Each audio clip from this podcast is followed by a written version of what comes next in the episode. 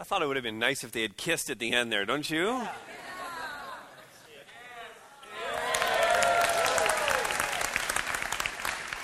Did you guys get to see that? Did you get to see it over there? Stand up and.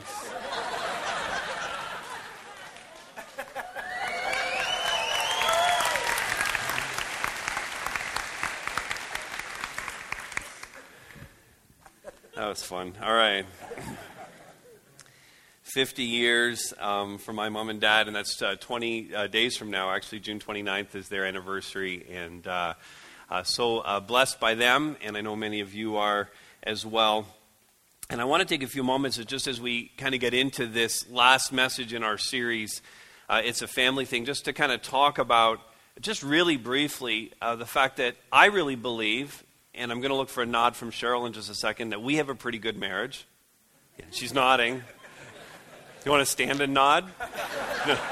Just so they see.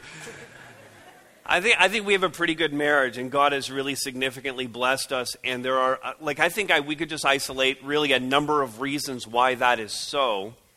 But among the reasons that we would have for saying that we have a great marriage today is my mom and dad. And the example that I had growing up in a home where, and this is the topic for uh, message number seven in this series, there was just a home that was saturated and filled with love. It was love always. And I have to tell you that that uh, was really a gift from God that uh, happened before we even came to faith in the Lord. And we have to see that when good things come to anybody, whether you're a believer or an unbeliever, that's a gift that comes from God. Uh, unbelievers simply don't acknowledge that it's a gift from God, but believers ought to acknowledge that if you have any good thing in your life, that's from the Lord. Amen? Everybody got the theology straight on that? Everything good in the world comes from the Lord. Some people uh, get it, some people don't get it. And, and we started out not really getting that as a family, but then when my mom was in her mid 30s, my dad in his mid 40s, uh, they both came to faith in Christ. And then we could kind of see how God had been working in our life, but all of it was from God. And the fact that I grew up in a home where love was a, a dominant characteristic. Uh, dad loved mom and served her, and, and uh, mom loves dad and serves him, and, and back and forth. And they had an abundance of love for me and for my brother, and we just had that atmosphere in our home. And that certainly allowed me to enter into my marriage with kind of a, a little bit of a head start, a push down the hill. Because every marriage is a challenging one, every family has its difficulties, but if you get this thing locked down, this matter of love, I mean, that's just a big head start to the thing that God really wants for your family. Now, I, I understand that by just even sharing what I just shared and the great example that I've had in my life and how that's helped my family, that that's not true for everybody here. I, I understand that. And in some of you, it wasn't really a love filled home. And it was very challenging, and there are a lot of hurts for some people here and scarred tissue related to the background that you had in your home. And I feel bad about that, and I'm sorry that that happened to you. Uh, that's something that uh, God laid out uh, in His sovereign plan, and I don't understand all of that. And all I can say to you is this that um, one, you can be healed of that and of those memories, and those things don't need to continue to uh, inform who you are today. You can be healed of that at the cross of Christ.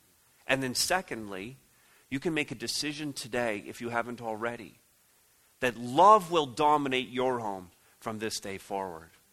I mean, that's the hope that God holds out to us every single day as we open His Word. Today, despite what happened yesterday, today I can live for Jesus Christ. Amen? Today I can. And every day forward, I'll face the same choice. Today I can live for Jesus Christ. Today my home will serve the Lord. Even if it wasn't true in the past, I'm making a new decision and charting a new course. And well, we're confronted with that again today as we get God's Word open. And will it be for our families? It's a family thing. Priority number seven to love always. And you can choose that for you, for your marriage, for your family today. And so, are you committed uh, to loving always? We're going to look at a few different proverbs today, and among them this one. I love this from Proverbs 8 17. I love those who love me, and those who seek me diligently find me. So it probably would be a really great idea to diligently seek the Lord right now, don't you think? And just to pray to Him and ask Him to bless uh, this time that we have together. So let's pray. Uh, God and Father, you um, are love. Your word tells us that you are love. God is love. And God, we need to know you if we are to know love in our own lives and in the life of our spouses, of our children, in our homes. And so, God, help us to know you, to love you, to love others. Help us in our weakness uh, to make priorities and to live by these priorities. God, so that we will build families that are living by the wisdom of your word and receiving the blessing that comes from knowing you in this way. God, I would pray from the depth of my soul, God, I would pray that our homes would know the love of God, that our marriages would know the love of Jesus Christ. That what we have here as a church, as individuals, and as families would be extraordinary, God, would be emanating the glory of Jesus Christ. God, help us in our weakness to hear your word today. I pray in Christ's name. Amen. All right, it's a family uh, thing to love always. Um, we're going to look at four things here. A family thing to love always. Uh, first, by seeking God for relationship. Now, I hope you're, you're hearing that when seeking God for relationship. It seems like we talk about that every single week, and I hope you're not dismissing that as something that we don't really need to say. Uh, but to reinforce again, it's so important to reinforce again how much we need this relationship with our God. We love, 1 John 4 19 says this. I love this verse. We love, why? Because he first loved us. Because God poured something out into our lives. Because God had as his intention and his purpose to have a relationship with us, not merely a ritualistic, a religion. This is not about observance, it's about relationship with him and intimacy. And our capacity to love in our marriages, our capacity to love our children, our capacity to love and honor our parents, all of that is rooted first in the love of God. I've already read uh, this key verse I love those who love me, and those who seek me diligently uh, find me. And when you look at the proverb there, you understand from the context that it's actually wisdom that's speaking. It's not precisely God, it's wisdom. Uh, wisdom is personified uh, quite often through the Proverbs, and in this context, it's personified. Wisdom says, I love those who love me. I, wisdom, love those who love wisdom. Those who seek me, wisdom, diligently find me. And so we could look at it simply from an academic point of view and say, well, this is just a searching out of knowledge, of wisdom. Wisdom, of course, is much deeper than that. The beginning of fear of the Lord is the beginning of wisdom. And so this whole reverencing of God, the worshiping of God, the having relationship with God, that's the beginning of gaining the wisdom. When we get the wisdom, what we really understand about it is that the wisdom is God. Jesus Christ said in John 14, 6, I am the way. What's the second one? The truth and the life. He embodies the truth. The truth emanates from Him. There, there is no truth that doesn't come from God. And so when we read this, we can rightly read it as being the Lord Himself. I, the Lord, love those who love me, and those who seek me, the Lord, diligently find me. We love Him, He loves us. We seek Him and we find Him because He's already on a search for us, drawing us to Himself.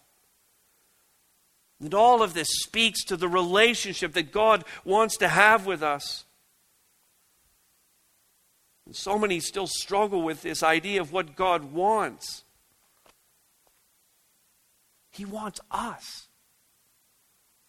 This is the way God established it from the very beginning.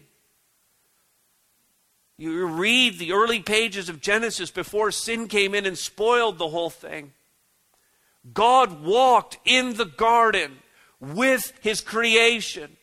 It was a face to face, personal relationship with Adam and Eve. The whole thing was spoiled when Adam and Eve chose to sin, to violate the moral code God had set up, in the violation of the moral code, they descended into a sinful nature, and the separation now came between them and God, a separation that you and I have had to deal with. The relationship with God severed by our sin. But from the beginning, that was not God's intention. His intention was to remain in that perfect state with us, in perfect fellowship and relationship with Him. And we try all our own ways to try and get into this place where we feel comfortable with God. And, and, and among the many ways that people try to get close to God is through religion. And I want to speak to all of this because sometimes families uh, can struggle in different ways. But one way that kind of masks an emptiness, but it looks very religious, is through the family altar and family rituals and family routines. In other words, I would just say it this way it's possible for you to dress your whole family up every Sunday and bring them to church. It's possible for you to have a really stringent lifestyle of reading the Word of God at the table. It's possible to observe all of the right living things that you should be living. It's possible to pray before every meal and at your bedtime and still miss the point of a relationship with Jesus Christ. It's possible to lock down all of the rituals, all of the traditions, and to have children grow up in a home where they never, ever have an actual relationship with Christ. It's tragic. It happens so often because somehow we missed the heart of what God was really going for, that we need to have an actual relationship with Him. And it's in this relationship that we find our identity. So that's why, uh, if we're not finding our identity, our identity in the relationship with Christ, and we struggle with identity issues, and in a family, this can be very idolatrous. It can really get us off the right track. You have kids growing up who don't have an identity of their own, who have a crisis through their teen years, start to waver, don't want to come to church. By the time they reach their high school, later high school, and college years, they've checked out completely and are gone because their identity was rooted in something other than Christ. You have, uh, you have husbands who, who root their identity in, in, in what they do rather than in who they are before the Lord. You have mothers who do the same in the context of the family. This can be so devastating. But a mother who finds all of her identity in her children and the news flash is, you've heard me say this before, the news flash to all the moms in the room is this they're going to grow up and they're going to leave home. And if your identity is rooted in your children, you're in trouble. Raise the red flag, sound the alarm. If you have young children now, let me tell you, as a 49 year old with kids who are 16 and up, it goes by like this.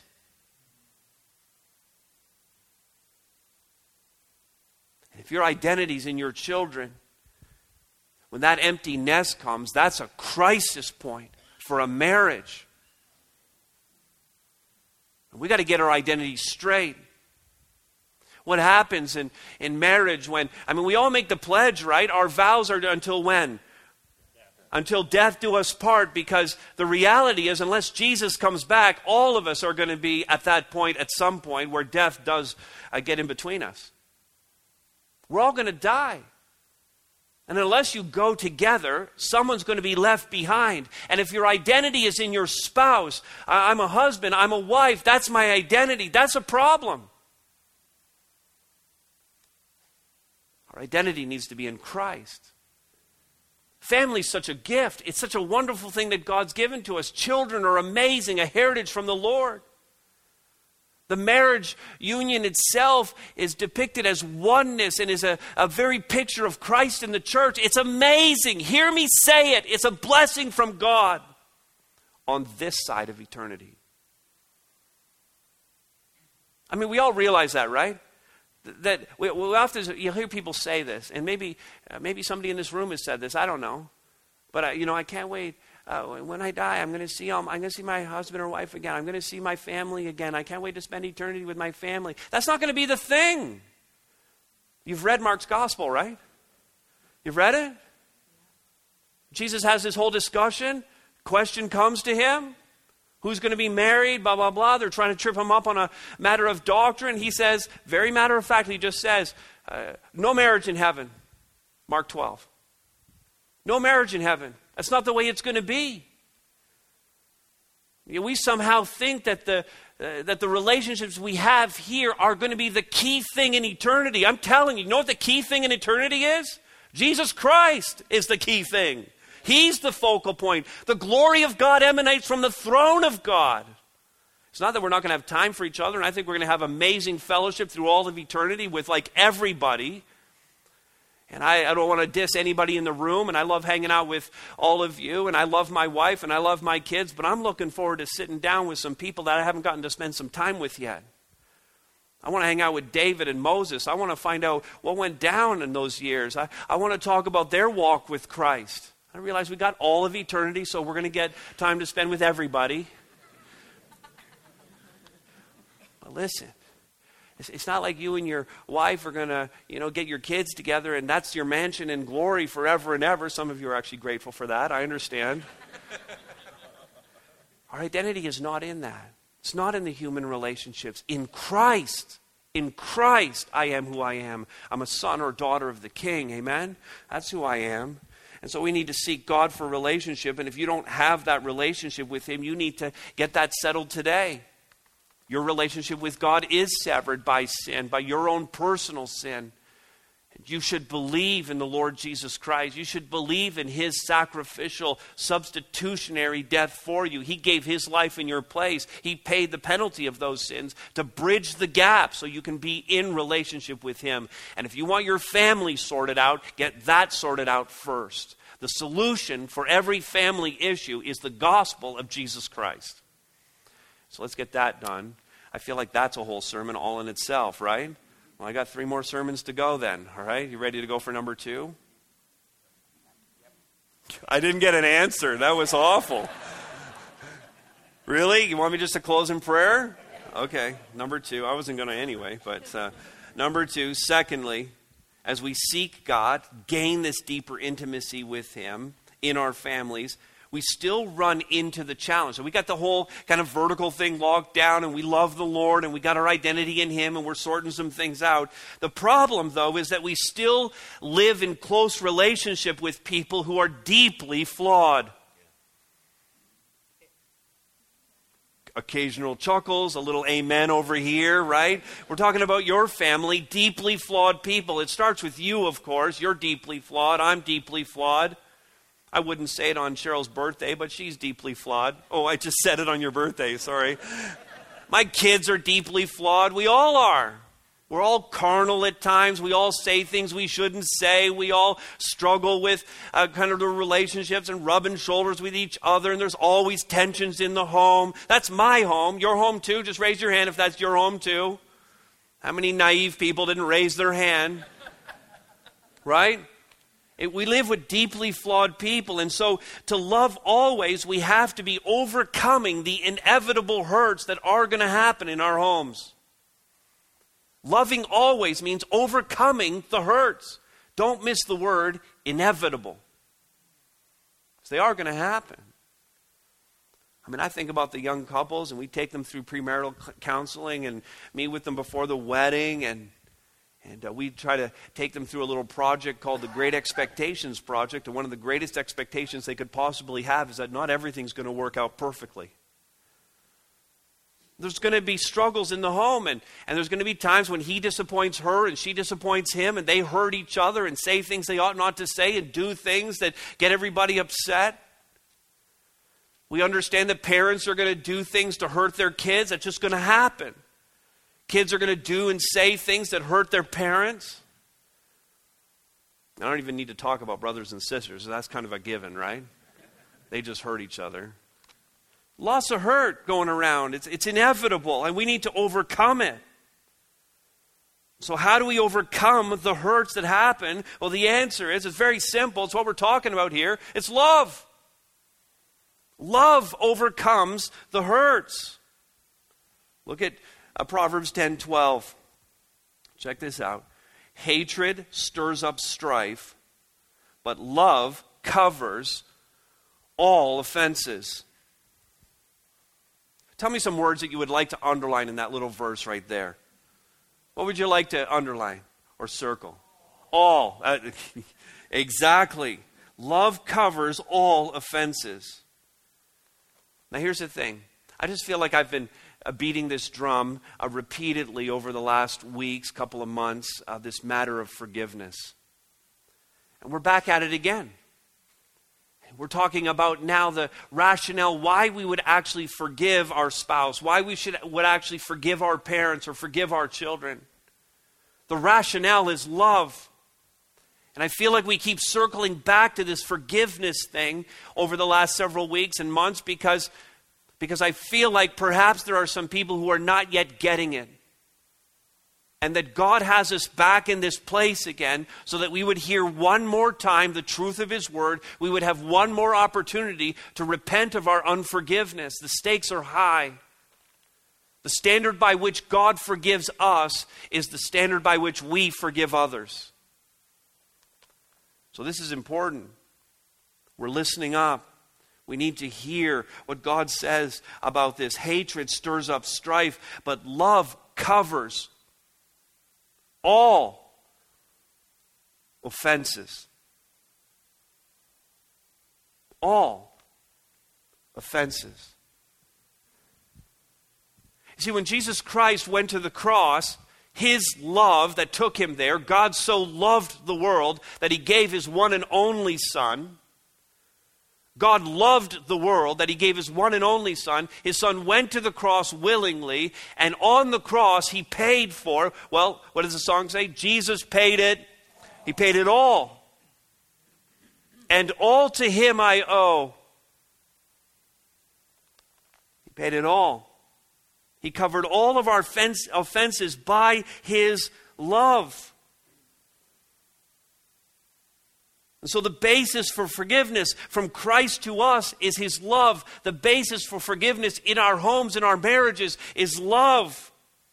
Not the feeling love. You say, I don't feel like I'm in love with this person anymore. How often in the past 12 years have I cared very much about your feelings? not often. I'm going to take by your laughter, you mean not often.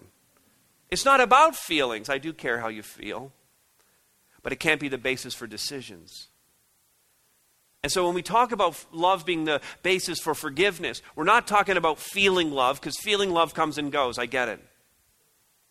You may not feel that you love someone, but you did one day, if you're married, stand before a preacher and you pledged your love. Uh, so we're not talking about a feeling love, but a deciding love. It's a deciding love that chooses to forgive a people and to cover all offenses, as Proverbs says here. But we live in a society that instead of forgiving, instead of knuckling under, instead of remaining in place and figuring it out and being true to our marriage covenant, instead of that, uh, we live in a culture that's a throwaway culture. We live in a culture that's about, well, I'm just going to start over again. I'll, just quit this thing and move on. That's the culture we live in. We feel like we can just move on and, and, and, and bolt for the door. If the first marriage doesn't work, I'll take another run at it. What God has joined together, let not man separate. That's what we say at the wedding. And so we, we have this challenge as the followers of Christ. Are we going to be absolutely true to what we pledge, to what the Word of God says about marriage? Are we going to remain under and remain faithful and cover all offenses by the love that we decided we had? We can't simply shut down, quit, and run off, expecting to find peace somewhere else. The joy comes, this is what we find in the book of James, the joy comes as we endure the trial. It doesn't, the math on that doesn't seem to work for us, but that's the math. That joy comes as we endure the trial and get to the other side of that. I've endured a few trials. I never like them when I'm going through them. You? No. But on the other side of the trial, you get there and you go, oh my goodness, I'm so further along with the Lord. We made it through this. God blessed us and rewarded us. It's remarkable. Look what God did here. We didn't quit. We didn't run. We stayed in. We stayed under. And God brought us joy. It's perseverance that's rewarded, not quitting. And in order to stay in, in order to be faithful to your marriage, in order to be faithful to your family, because we're all deeply flawed, there needs to be this abundance of love and grace. There needs to be a covering of all offenses. If we're truly to live for Christ, we really, honestly, from the Word, we have no other option. I quoted this already in the series, but it bears repeating again because it's just captures what we're talking about here. And Pastor James MacDonald is often saying there are no enduring relationships without forgiveness. There just aren't. If you want your marriage to be an enduring relationship, forgive cover the offense according to the love that God has poured out into your life. All right? All right, now we come to the heavy one. yeah, I'm not kidding. Love always means bringing each other to maturity. Bringing each other to maturity. Now, to get to maturity, requires discipline. Now, the thing with discipline is this that we hear that word, and for us, automatically the word is a negative. True? We hear the negative side of that. We don't like the idea of having to be disciplined uh, for something that we have done wrong. Now, God, on the other hand, sees discipline as a positive. Uh, sometimes discipline comes our way because we have done something wrong and we need to be corrected for that. And sometimes discipline is just in the regular course of life, God shaping us and molding us and bringing us to a better place. Discipline has both of those facets to it. But we need to talk about that kind of negative, corrective discipline that comes our way at times and see that as the positive that God wants it to be in our lives. We need it to be brought to maturity. Now, understand that some of you are going to discount this right away uh, because you like being immature. Because, because discipline sounds like hard work. And you're not up for the challenge. You don't want to be brought to a, a greater place of, of maturity or knowledge of Christ and intimacy with Him because you know God might require more of you. And you're kind of content where you are right now. You're, you're the person who takes the talent that was given to him by the master. You just bury it in the ground. I don't want that to earn any interest. I, I don't want to take it and multiply it. I don't want to do anything with what God has given to me. I'm just happy with the status quo. Just let me be. Uh, que sera, sera. It's just what my life is. And um, it's a sad place to be. Because God has a desire to bring us to a place of maturity as children, not to have our growth stunted. And so we have this need for discipline. It's a negative consequence of not getting it right and receiving from the Lord the correction that He wants to bring. None of us ever get it right all of the time. None of us is perfect. And so all of us should be receiving corrective discipline from the Lord in our lives, hearing the things that we need to hear from Him. And if we don't, the challenge is that we just don't take ourselves down if we don't receive this discipline from the Lord, if we don't achieve or, or work towards maturity, but we take down the people that are around us, close to us as well. If you're a man in this room, if you're a husband and a father, and you've decided that spiritual growth is not for you and you're not particularly interested in maturity and, and being corrected by the Lord, and you've just your feet are kind of set in stone right where you are, then just understand that's not just a decision for you, but you're taking your wife down with you, you're taking your children down with you. And, and as a father and as a husband, you bear responsibility for that. Even if you're a, a child in the home, and I would be talking to kids in this room, primarily who are already in junior and senior high. And if you've made a decision to just kind of stay right where you are and stopped uh, on the tracks, and I'm not planning on progressing anymore, and I'm just kind of happy the way things are right now, and I don't want to know God any better, you think I'm just a kid in this home and I don't influence this home, and you would be wrong. That's a drag on your mom and dad. That's a drag on your siblings if that's the decision that you've made, that you just don't want to grow anymore. Just understand that the family is bound together. And any decisions you make as an individual, no matter what your place is in the family, those decisions are affecting everyone else for good and for ill. And so we need this maturity. We need this discipline in our lives. We need to be bringing others, each other to maturity. Now, check this out. Um, 1324. Are you there already? You guys are way ahead of me. No flipping of pages. You're already there. Love that. Proverbs 13:24 Whoever spares the rod hates his son, but he who loves him is diligent to discipline him. That's a pretty familiar verse, right? Child rearing. If you've done any parenting courses, you've probably heard this verse before. The context here is parent child discipline. But we have to always understand that in the book of Proverbs, there's a lot of general wisdom here, and there's more here at stake than just the parent child relationship. There are some principles here that apply to all matters of discipline.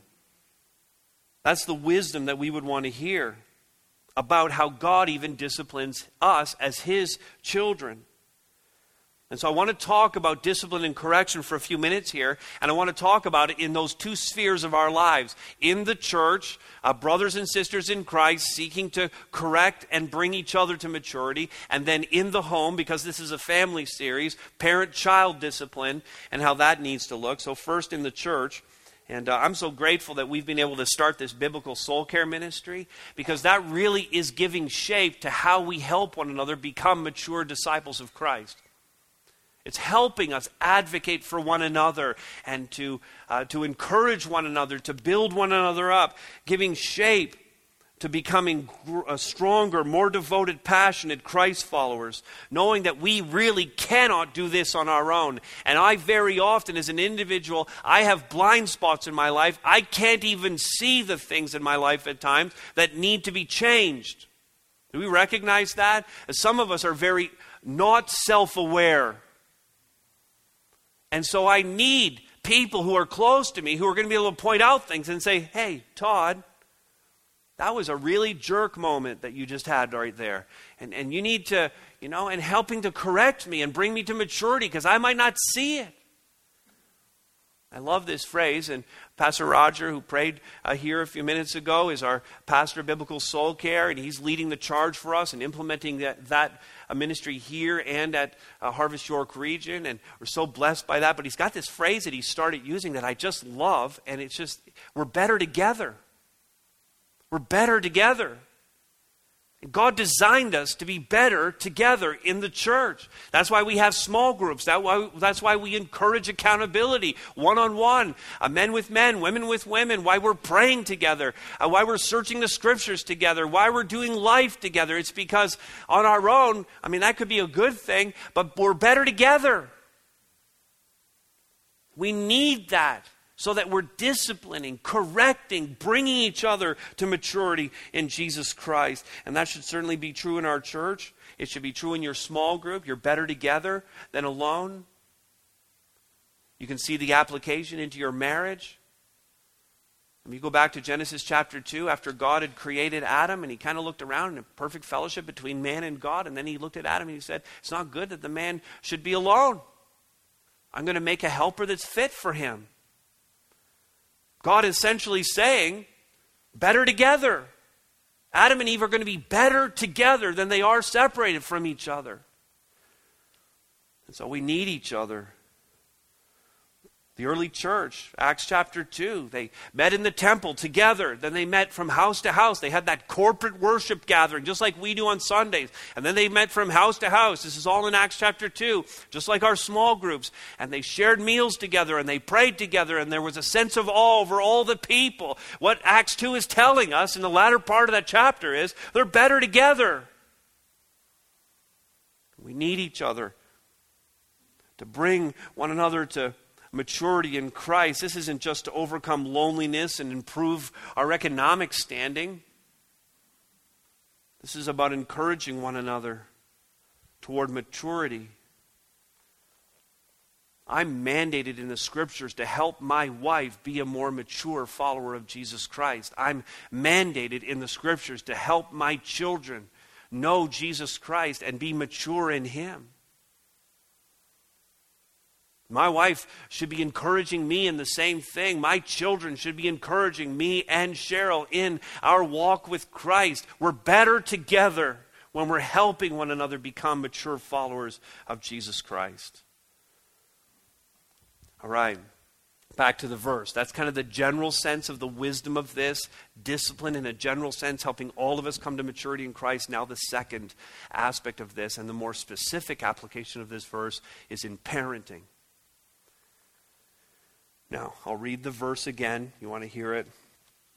Notice what it says Whoever spares the rod hates his son, but he who loves him is diligent to discipline him.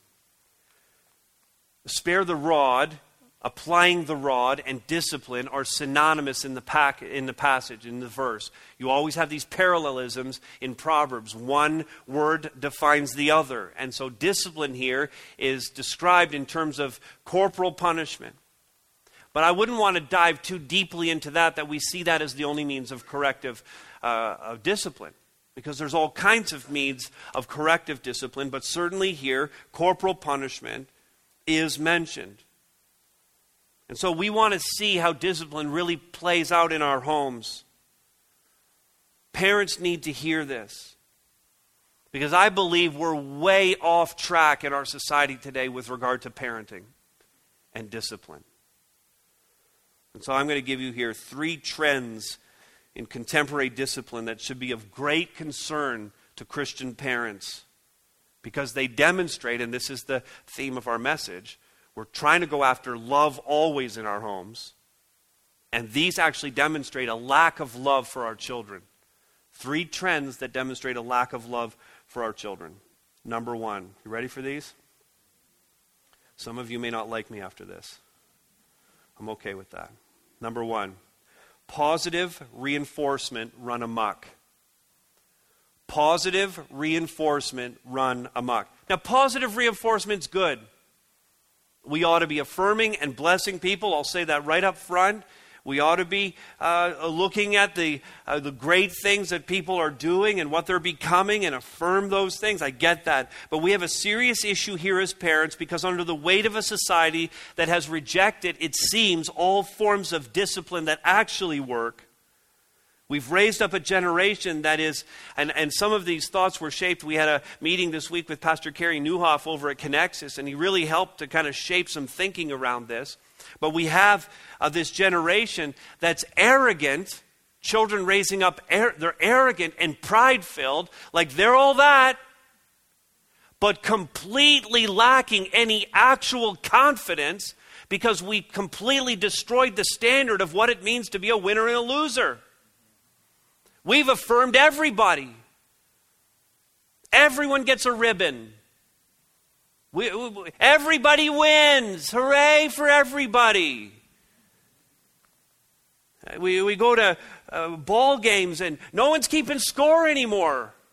Who won? It doesn't matter. Yes, it does.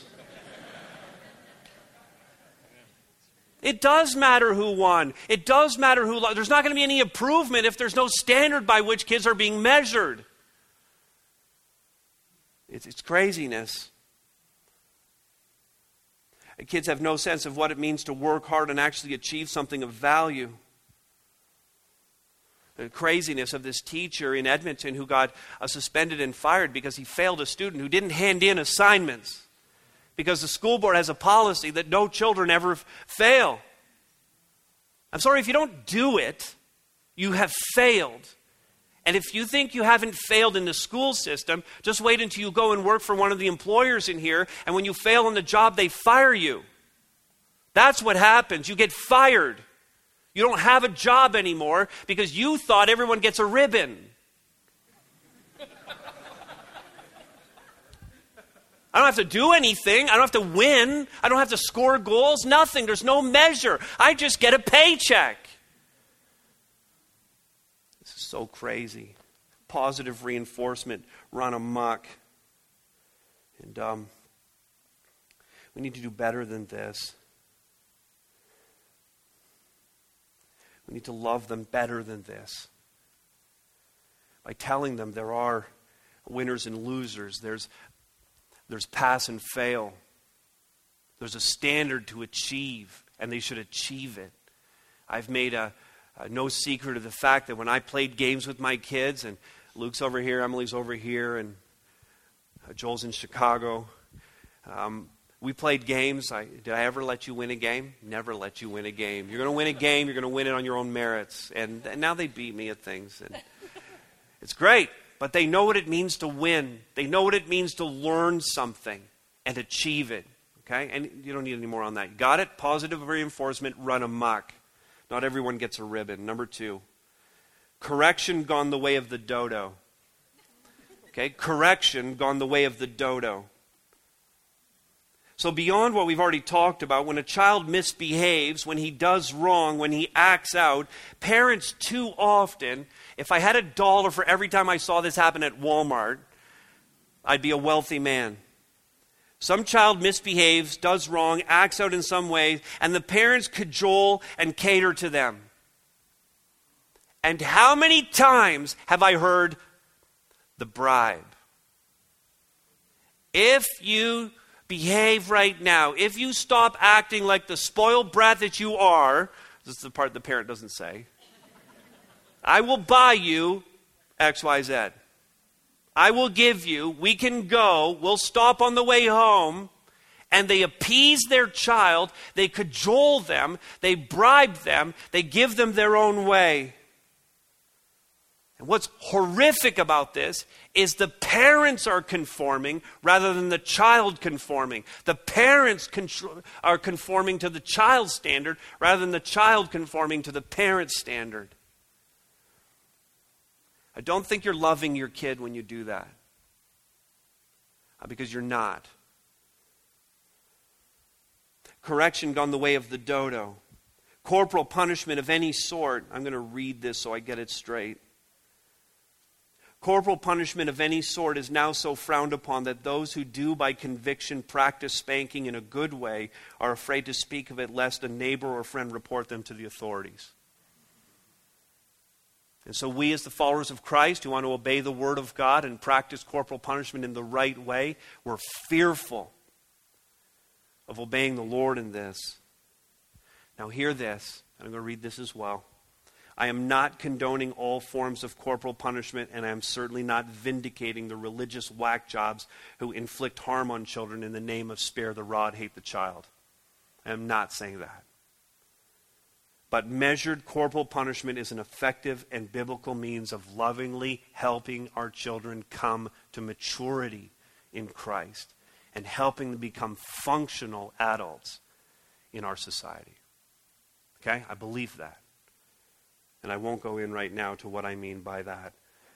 But if you want to inquire about that, I'd be happy to teach you further as parents what it means to use biblical, uh, measured corporal discipline in your home. Positive reinforcement run amok, correction gone the way of the dodo. Number three, inmates running the prison. The notion that we appease our children every time they cry out, that's a problem.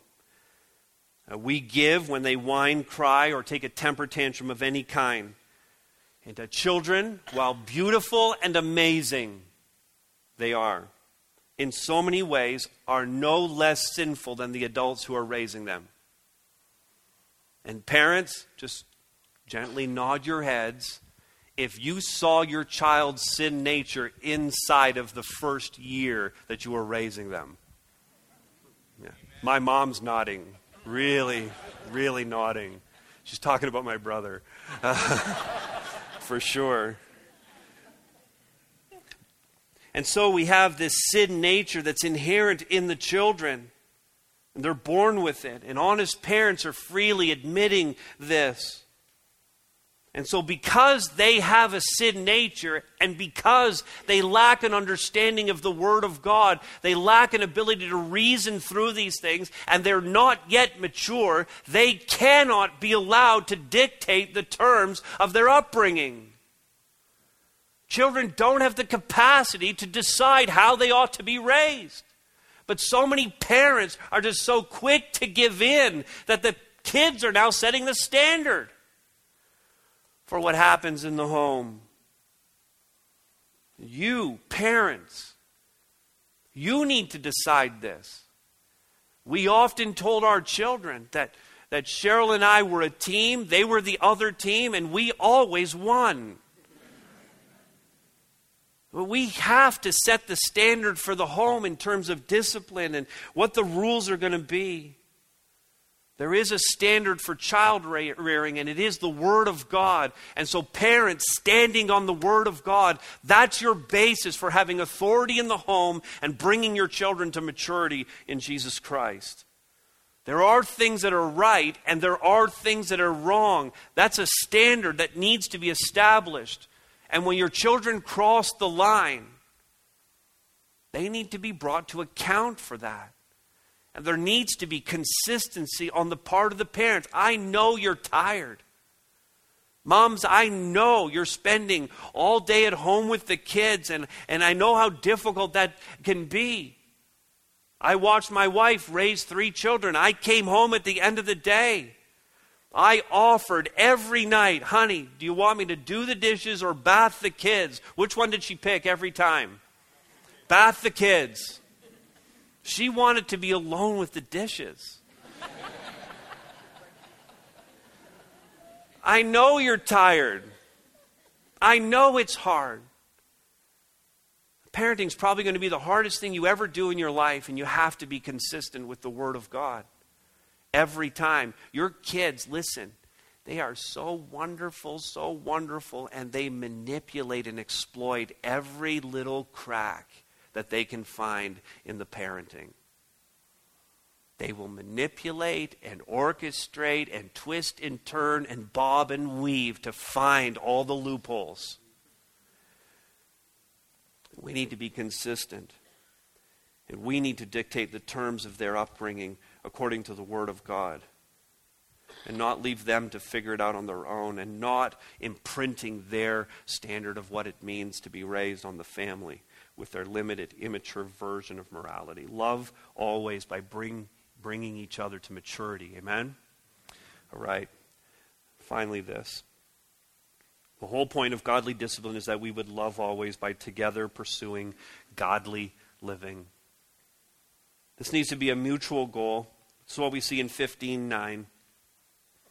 The way of the wicked is an abomination to the Lord, but he loves him who pursues righteousness.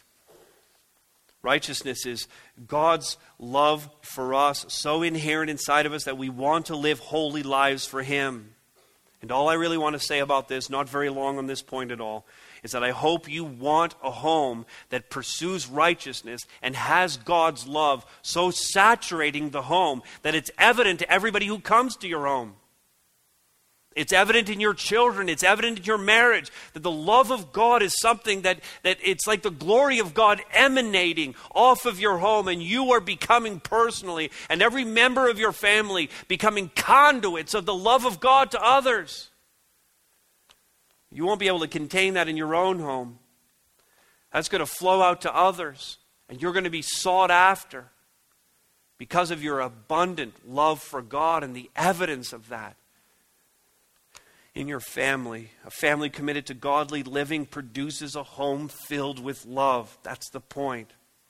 of this proverb. And so, with all of that said, let's make the pledge today. It's up on the screen. It's a family thing to love always. We're going to personalize that and say this together. It's our family thing to love always. Let's say it again. It's and this is the end of our series, and we've had seven priorities. And so let's look at these uh, one in turn. It's a family thing uh, to worship together. Uh, secondly, uh, to pledge our loyalty, uh, to forgive freely, to live the truth, to honor one another, to speak well of each other, and to love always. That's what it means to be a family who loves Jesus Christ. That's the family thing that I hope you want for your family. Now, we just want to even help you with this in a really practical way. And uh, so, on your way out, we're going to give you this. It's a fridge magnet. It's not that size, it's so- slightly smaller than that, but it has the seven priorities there, and it has the picture frame. It's a family thing. But you're going to be able to write your name in it, just like we write our name in it. It's a Dugard family thing, and you're going to be able to put your name, not ours, on, on yours. I mean, that's nice that you would remember our priorities, but maybe remember your own. Write your own family name in there. You're going to get those on the way out today. But here's what I want to ask, I want to ask you to do. How many people on Facebook here? Just raise your hand if you have a Facebook account. All right, raise your hand if you're on Twitter. Okay? Not as many on Twitter. How many Instagram people? Got Instagram? And how many women on Pinterest? Yeah, okay. Here's what I'm going to ask you to do uh, pin it, post it, you know, put it up, take a picture.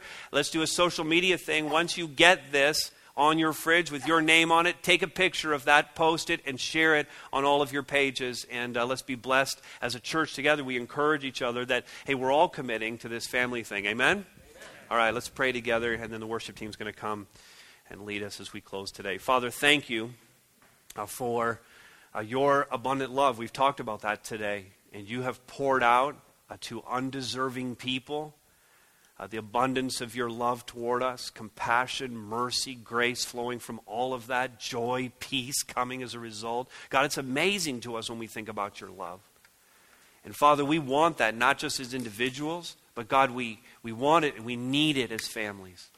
We need it in marriages. And I would pray, uh, God, for marriages here that are struggling a little bit, that, that today would be a day where they would just mark it and say, uh, today, we want the love of God in our marriage. Today, we're committing to each other in a new and fresh way. God, I pray that that would be true for parents here who need to, make decisions about how they're raising their kids. And children here, uh, young people, need to be making decisions about how they honor their parents and allow love to flow through them into their home. And so, God, hear all of these prayers and all of these commitments that are being made. And all of this, God, is for your glory and your renown in your church. God, thank you for being here. Thank you for speaking to us. And thank you for hearing this prayer in Christ's name. Amen.